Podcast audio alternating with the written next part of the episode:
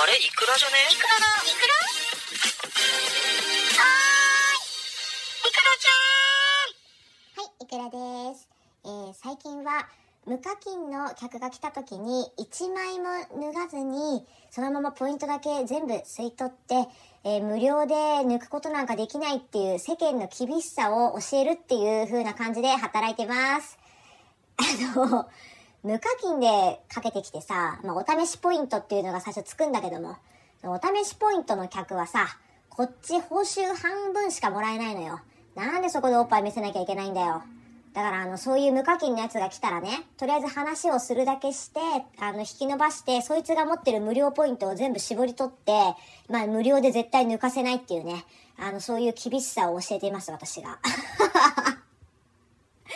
えー、ちょっと今日はそれと全然関係ない話なんですけど、ホストの売りかけについての話をちょっとしたいと思います。あの、基本的に売りかけって何かっていうと、まあ、例えば飲みに行くじゃないですか。で、会計が10万だったとして、手元には5万しかないと。で、5万足りないじゃないですか。そしたら、その5万円を、まあ、つけといてっていう感じにして、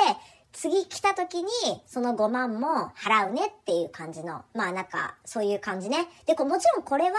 あの、口約束だと、その、なんていうの、言った言わないじゃないけどさ、まあその不確かなものになりやすいから、ちゃんとね、あの、売掛金の伝票っていうのがあって、何月何日誰々、で、あの、いくらいくらって言って書かせるんですよ。で、ここがミソなんですけど、あのー、ホストの場合って、まあ私が通ってた時なんだけど、そのお店の話なんだけど、ちゃんと、あの、個人によるんだよね。あの、身分証明書、免許証とか保険証とか、そういうものを見せて、私はこういうものですと。で、いくら付けしますっていう感じで、あの、身分を明かした上でちゃんとね、で、コピー取られて、それで売りかけをするっていうのをやってるホストもいれば、あの、君のこと信用してるから、いいよって言って、名前だけちゃんって書いて、で、まあその伝票にいくらいくらって売掛金書いて、じゃあ次までに払ってね、みたいな感じで、すっごいライトな感じで気軽に売りかけさせるホストもいるんですよ。で、これね、店によっての決まりも一応あるのかもしれないけど、多分ね、そのホスト個人の裁量っていうか、なんかそれで結構なってると思う。で、実は私、売りかけ一回もしたことなくって、毎回ニコニコ現金払いで飲みに行ってたんですよ。あの、売りかけってさ、いつ飲みに行っていくら使ったかわかんなくなっちゃうじゃん。それが怖くて、借金がかさむのは嫌だったから、もう私は払える分しか飲まないし、その場で必ずぴったり払って帰ってくるっていう風にしてたのね。で、あのーそれ、そうすると、まあ、ホストからは信用は得られるんですよ。売りかけしない。毎回きっちりちゃんと現金でしかも払うっていうね。で、そういうのを何回か積み重ねていって、そのなんか信用を築くと、例えば、じゃあ私が今までずっと5万とか10万を現金でずっと払ってきたとするじゃんで、ある日突然、実は私50万のシャンパン入れたいんだけど、今日手元に10万しかないんだ。40万掛けしていい？って言うじゃないですか。そうすると、そのホスト、今までこの子ちゃんと払ってきてくれたから、まあ信用できるだろうって言って、うん、分かった、いいよって言って、そういう時に身分証とか取らないで、あの、名前だけちゃって書いて、で、40万かけさせて、で、あの、許すっていうパターンがあるんですよ。で、これどうなるかっていうと、ちゃんと真面目な、いいお客さんだったとしたら、あの、じゃあ残り月末までに40万持ってくるねって言って40万ちゃんと払う。で、最悪なのが飛ぶんですよ、このまま。あの、飛ぶっていうのは、その家計をしたまま、あの、払わずに無銭飲食の状態で連絡つかなくして逃げちゃうっていうね。飛ぶっていうんですけど、ね、あの、飛ばれた場合どうなるかっていうと、ホストが、担当が、あの、その、未収の分を被らなきゃいけなくなるのね。で、この場合だったら40万そのホストが被んなきゃいけなくなるんですよ。だから、それ被りたくないじゃん。だってそしたらさ、給料マイナス40万だよ。で、どうするかっていうと、あの、回収業者っていうのに頼んで、まあなんかヤクザみたいな、なんかそれで女の子を、あの、追わせて、そこから無理くり取るっていうパターン。もあるし、自分で、自分の足でその女のとこまで行って、その未収の分をちゃんと回収するっていうパターンもあるんですよ。でこれどっちがいいんだろうね。レイバさんはその回収業者使った場合は手数料取られるはずだから、結局自分で元でガスなんかこうだ、足が出るっていうかさ、出さなきゃいけなくなるわけじゃん？だから多分、おそらくだけどほとんどのホストは自分で回収してると思うんだよね。まあそれか超売れっ子だったら、まあ別に10万ぐらいだったら飛ばれてもいいやってて無視してるか。まあ結構ここら辺曖昧で、で、なんかこれ難しいのが、普通の、例えばレストランとか、そういうところで無線飲食、かけしてむ、まあ、かけは基本できないけどね、無線飲食したら、無線飲食っていう罪状で逮捕されるじゃないですか、私たち。だけど、ホストクラブだと、飛んでそのままいなくなっちゃっても、逮捕されないんですよ。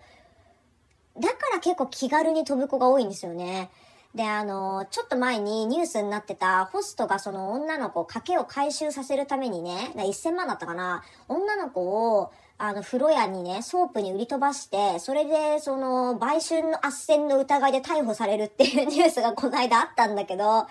で、これ基本的にそのさ、元はといえば、女の子がその1000万っていうお金をさ、掛けしたとこからが始まりじゃん。で、あの、私が思うに、まあもちろん1000万掛けして無銭飲食するのはダメだから払わなきゃいけないのよ、もちろん。なんだけど、1000万っていう金額になるほどかけさせるホストがバカだと思ってて、あの、例えばタワーやって、タワーが1500万だったとして、あの、タワーやるときって必ず、あの、前払いで前金として何百万か出さなきゃいけないのね。だから500万頭金みたいな感じで入れといて、残りの1000万をかけにしたとして、一撃で1000万かけ作るっていうことは、あるかもしれない。でも、そうじゃない、タワー以外で1000万の賭け作るって多分ほぼないと思うんですよ。ということは、積み重なったものが多分合計1000万になったと思うのね。で、1000万になるっていうことはさ、賭けがこう積み重なってるっていうことだから、その密集がある状態でどんどんどんどん賭けをさせるっていうのは、そのホストがさ、ちゃんと管理できてないからそれがダメだと思うんですよ。でもどうなのかな？これなんかなんかそのね、家計営業っていうのがあって、これなんか複雑なんですけど、家計って基本的にホスト側にしたらデメリットしかないから、あんまりやらないんだよね。なんだけど、あの、賭けをすることによって、女の子を縛って、逃げられないようにして、その賭けがゼロにならないように、毎回毎回賭け、つけをね、作っといて、それで定期的に店に来させて、あの、なんていうの、切れないようにするって縛っ得っていう家計営業っていうのもあるんですよ。でもこれかなりハイリスクだから、もうほとんどの人しないと思うんだけど、だからそれやられてた可能性はあるなと思うのね。なんか、つまりさ、100万、まあ、50万から100万ぐらいの家計を、あの、絶対生産させないようにして、毎回毎回そのちょっとずつ家計を、を作って、で、お店にずっと来させるようにして、で、それで逃げたらお前詰めるからな、みたいな感じで脅して、で、それで永遠に無理くり強制的に店に来させるっていうね、これもうもはやそれが犯罪じゃんと思うんだけど、多分ね、あの子それやられてたと思うんだよね、その売り飛ばされた女の子。なので、ちょっとね、ホストクラブの賭けは結構なんか、異様っていうか、ちょっとね、なんか、蒸気を逸してるところがあるね。あの、キャバクラって基本賭けするお客さんいないんですよ。で、あのー、聞い